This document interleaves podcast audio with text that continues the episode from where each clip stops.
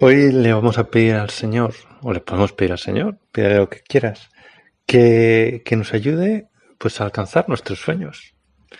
Y ese alcanzar nuestros sueños no, no estamos hablando ahora de cosas ilusorias, de utopías, de volar por los aires. Cuando, cuando tenemos bien enfocadas las cosas, alcanzar nuestros sueños, la felicidad, eh, está mucho más cerca de lo que parece. Mucho más cerca de lo que parece. Y depende de nosotros, en gran medida, ¿eh? En gran medida. Hay cosas que... Pero bueno, en gran medida depende de nosotros. Hay una fábula, una leyenda eh, muy bonita sobre, sobre el acueducto de Segovia. Eh, el acueducto de Segovia, pues, es una obra, pues, fantástica que lleva, llevaba el agua a la mitad de la ciudad desde una distancia de casi 20 kilómetros y, bueno, sorprende, sorprende por, por la fortaleza, por lo bien hecho que está, por la precisión. Lo construyeron los romanos, pero ante la magnificencia, ante el esplendor de, ese monumento, pues se hicieron muchas leyendas, historias. Probablemente la más conocida sea la de la muchacha que todos los días tenía que ir a recoger agua a un pozo que estaba relativamente lejos con su cántaro, llevar el agua, el cántaro, eh, algo muy pesado, calor, bueno, en una ocasión, pues le escapó una, queja en, voz alta. Daría lo que fuera porque el agua llegara al centro de la ciudad. Y en ese momento, pues apareció un hombre apuesto que, que le propuso. Dice, ah, darías lo que fuera. ¿Darías tu alma? Y la pobre muchacha que se ve que estaba pues, bastante, dice, daría mi alma. Y entonces eh, el, hombre apuesto pues eh, hizo una sonrisa burlona y entonces la chica pues se dio cuenta de que algo ahí dice, pero tendría que estar antes de mañana, antes de que salga el primer rayo del sol.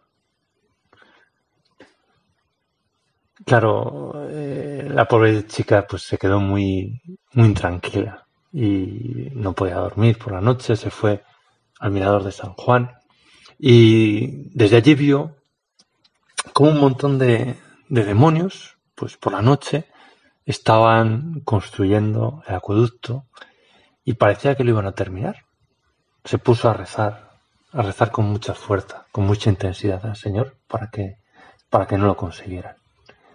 Y cuando ya prácticamente cantaban victoria, porque, porque ya solo quedaba una piedra, pues en ese momento, clink, el primer rayo de sol y ya pues eh, la pobre muchacha pues quedó libre de su compromiso. Muchas veces podemos no ser conscientes de, lo que ya tenemos y quedarnos solo en las pequeñas cosas que, que a veces nos cuestan o que son difíciles. La felicidad o cosas que nos acercan a la felicidad están muy al alcance de nosotros, muy al alcance de nosotros tantas veces nos daremos cuenta de que lo que buscamos en el fondo es que nos quieran, pues nuestra familia, nuestros amigos, notar que hacemos las cosas más o menos bien. No necesariamente que somos los mejores, pero bueno, que, he estudiado, que, que, me he vencido en esa pequeña cosa, que he intentado hacer deporte, las cosas bien, que he sido un poco servicial. Eso sí que está al alcance de nuestras manos. Y, y uno nota que eso le ayuda a estar mejor, a estar contento y sobre todo acercarse a Dios, a, estar cada vez más cerca de Dios. También notamos lo contrario. Notamos que esas cosas que nos hacen más felices exigen un pequeño esfuerzo.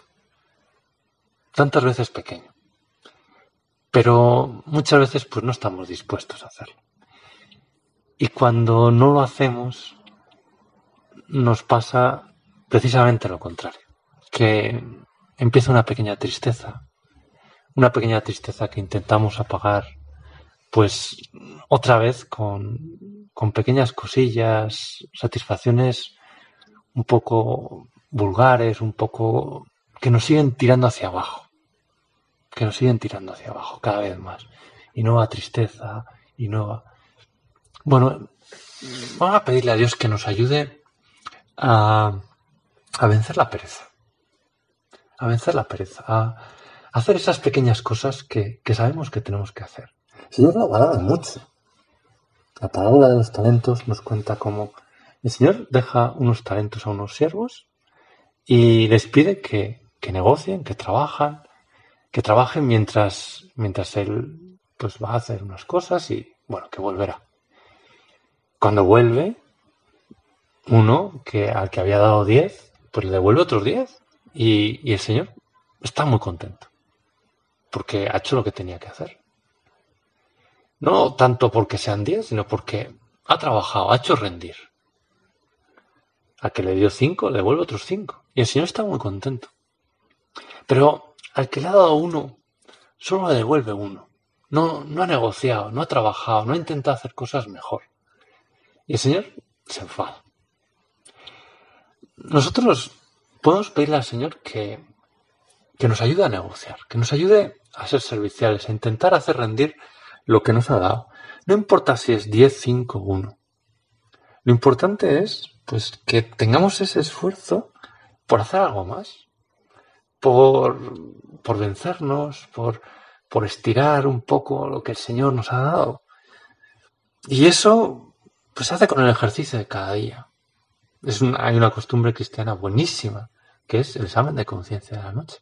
Y bueno, que hoy qué he hecho mal, qué podría haber hecho mejor, qué podría, qué puedo, qué he hecho bien para dar gracias a Dios también. Y al día siguiente, pues un pequeño propósito que nos ayude a estirar, ¿no? Decir, yo sido muy poco servicial. Bueno, pues al menos una cosa de servicio especial para mañana. O hoy, pues esto que me han pedido, pues estado un poco mal genio. Alguna cosa, alguna cosa pequeña que, que pueda hacer al día siguiente.